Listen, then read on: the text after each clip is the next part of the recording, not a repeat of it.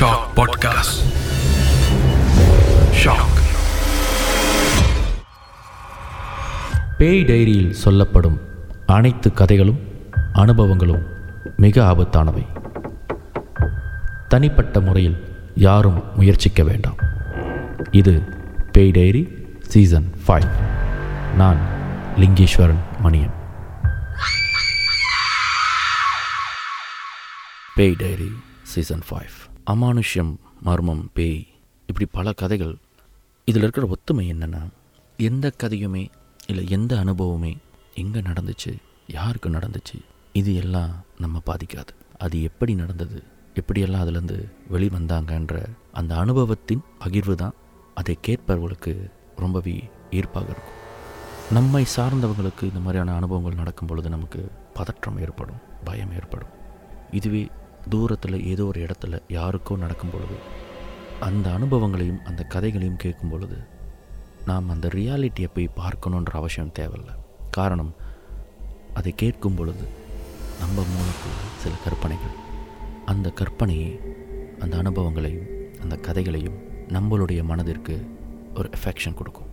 இந்த எபிசோடில் மலேசியாவின் அருகாமையில் இருக்கும் அண்டை நாடு தாய்லாண்டில் நடந்த ஒரு அனுபவத்தை தான் இப்பொழுது பகிர்ந்து கொள்ளப் போகிறேன். எழுபதாம் எண்பதாம் ஆண்டு காலங்களில் தாய்லாண்டில் ஒரு குறிப்பிட்ட கிராமத்தில் இளம் தம்பதிகள் வாழ்ந்துட்டு வந்திருக்காங்க.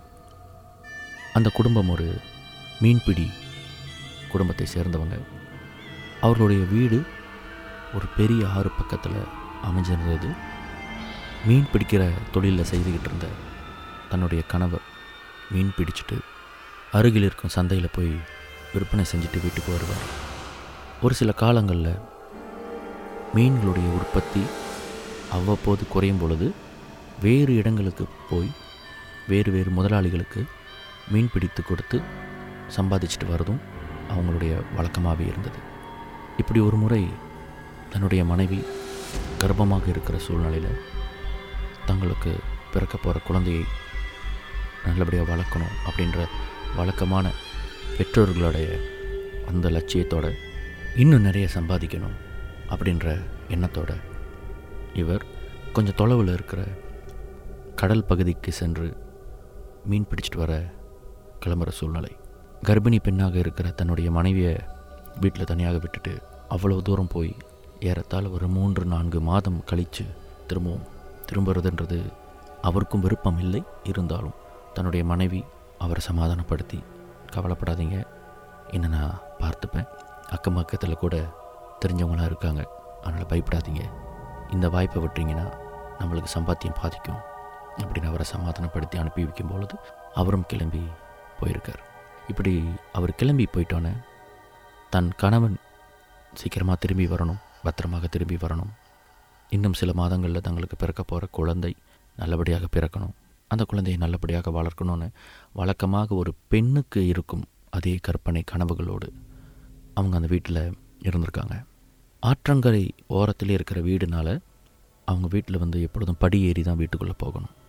அக்கம் பக்கத்தில் இருக்கிற அண்டை வீட்டுக்காரங்க வந்து அவங்கள பார்க்கணுன்னா கூட படி ஏறுவதற்கு முன் அவங்கள கீழேருந்து அழைச்சி அதற்கப்புறம் அவங்க வந்து பார்க்குற அளவுக்கு தான் அந்த வீட்டுடைய உயரம் இருக்கும்.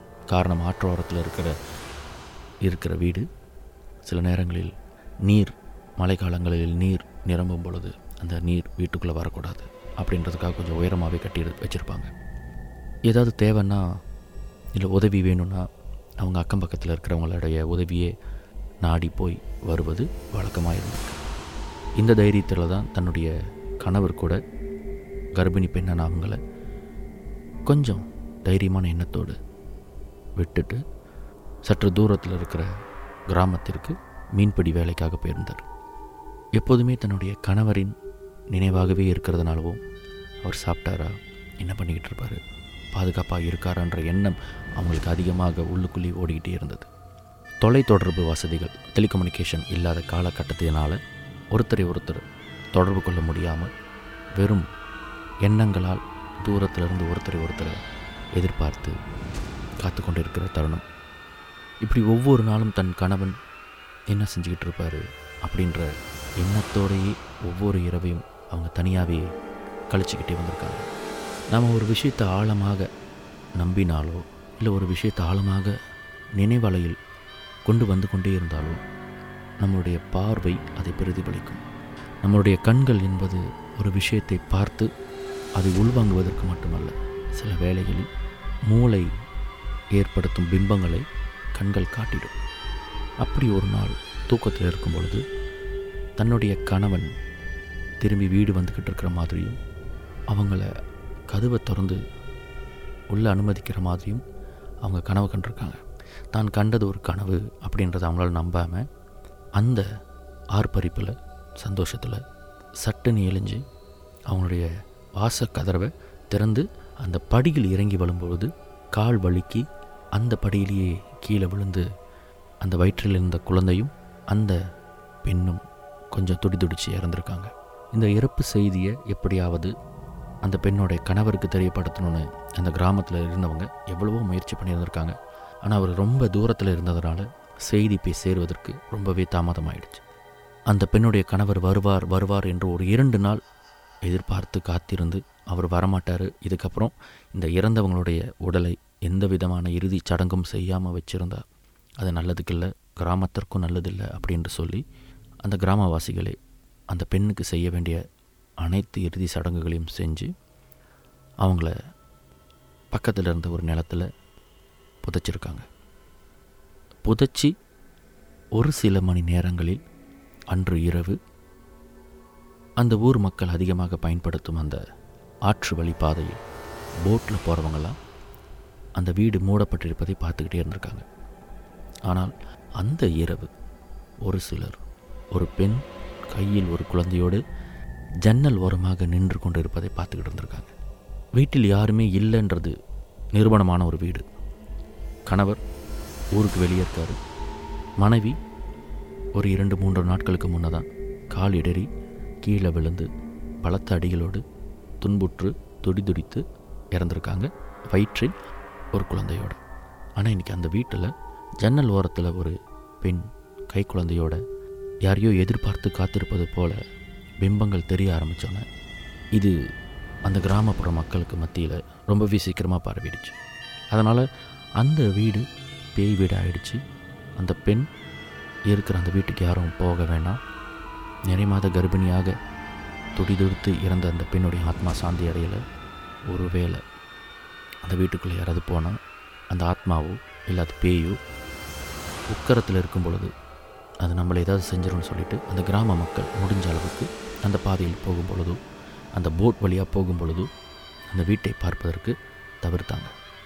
இப்படி ஒரு சில மாதங்கள் அந்த வீடு பாலடைஞ்சு யாருமே கவனிக்காமல் யாருமே போய் எட்டி பார்க்காம அது ஒரு பேய் வீடு அப்படின்னு சொல்லி தனிமைப்படுத்தப்பட்டுருச்சு. ஒரு குறிப்பிட்ட காலகட்டங்களில் அந்த வீட்டிற்கு வேலை முடிந்து திரும்ப வந்திருக்க வேண்டிய கணவரும் திரும்பவில்லை. ஒருவேளை கணவன் போன அந்த வேலை இடத்துல அவருக்கு எதாவது ஆயிருக்குமோ? அதனால தான் அவர் வீடு திரும்பலையோ? இப்படி பல யூகங்கள் வதந்திகள் அந்த கிராமத்தில் பரவ ஆரம்பிச்சிருச்சு. இப்படி இருக்கிற பட்சத்தில் அந்த வீடு யாருடைய கவனிப்பும் இல்லாமல் அது ஒரு பாலடைஞ்ச வீடாக மாறி அது ஒரு பேய் வீடு அப்படின்ற ஒரு பொருளியோட அந்த கிராம மக்களும் அவங்களுடைய அன்றாட வாழ்க்கையில் கலந்து அந்த வீட்டை பற்றியான கவலையோ இல்லை வேலைக்கு போன அந்த கணவர் திரும்பலைன்ற ஒரு செய்தியையோ யாரும் கண்டுக்கல. இப்படி இருக்கிற பட்சத்தில் ஒரு நாள் அந்த கணவர் தன்னுடைய மனைவியையும் அவங்க வயிற்றில் வளர குழந்தை அதனுடைய நிலைமை இப்போ எப்படி இருக்குது அப்படின்ற ஒரு ஆர்வத்தோட கையில் தான் சம்பாதிச்ச பணத்தோட ரொம்ப உற்சாகமாக இவங்களுக்காக துணிமணி பொருட்கள்லாம் வாங்கிக்கிட்டு சந்தோஷமாக போட்டில் வரும்பொழுது தூரத்துலேருந்து அந்த வீடு வெறிச்சோடி கிடக்குது. அதை பார்த்து ரொம்பவே பதட்டமாக வந்திருக்கார். அவர் கிட்ட கிட்ட வரும்பொழுது தன்னுடைய வீடு இன்னும் பொலிவாக இருக்கிறத அவர் பார்த்துருக்காரு. இவர் வந்த அந்த நேரம் நள்ளிரவு நேரத்தினால் அந்த வீட்டிற்குள் திடீர்னு என்ன நுழையாமல் தன்னுடைய மனைவியை வீட்டு வாசக்கதவை தட்டி எழுப்ப முயற்சி பண்ணும் பொழுது சிரித்த முகத்துடன் ஆர்வத்தோடு அந்த பெண் வந்து கதவு திறந்திருக்காங்க. தன்னுடைய மனைவி கர்ப்பம் இல்லாமல் பெருத்து காணப்படாமல் இருப்பதை பார்த்தோன்னா அவர் கணவருக்கு பெரும் அதிர்ச்சி. அவங்க மனைவியும் நீங்கள் வரத்துக்கு ரொம்ப லேட் ஆகிடுச்சு அதுக்குள்ளே எனக்கு இடுப்பு வலி வந்து நமக்கு ஒரு பையன் பிறந்திருக்கான் அப்படின்ற ஒரு நல்ல செய்தியையும் சொல்லி கணவனை வீட்டு வாசலுக்குள்ளேருந்து வீட்டுக்குள் அழைத்து சென்றிருக்கிறாங்க. தங்களுடைய கட்டிலில் ஒரு ஆண் சிசு ஒரு சின்ன பேபி அங்கே படுத்திருக்கிறத பார்த்தோன்னே தண்ணியும் அறியாமல் மகிழ்ச்சியும் ஆனந்த கண்ணீரும் கலந்து அவர் ரொம்பவே பூரிப்பாக போயிருந்திருக்கார். மகன் பிறந்த அந்த நேரம் தான் இன்றைக்கி நான் நிறைய பொருள் சம்பாதிச்சிருக்கேன். உனக்காக இது வாங்கிட்டு வந்திருக்கேன். நம்ம வீட்டுக்கு இந்த தேவையெல்லாம் வாங்கிட்டு வந்திருக்கேன் அப்படின்ற அந்த சந்தோஷத்தை பகிர்ந்து தன்னுடைய மனைவியை ஆரத்தழுவி கொஞ்சி முத்தமிட்டு ஒட்டு மொத்த பூரிப்பையும் அவங்க மேலே காட்டியிருக்கார். தன்னுடைய கணவனுக்காக பல வகைகள் அவருக்கு பிடிச்சமான குழம்பு இதையெல்லாம் தயார் செய்து அவரையும் சாப்பிட சொல்லி அவர் சாப்பிடுவதை பார்த்து ரசித்து பக்கத்தில் இருந்திருக்காங்க அந்த பெண்.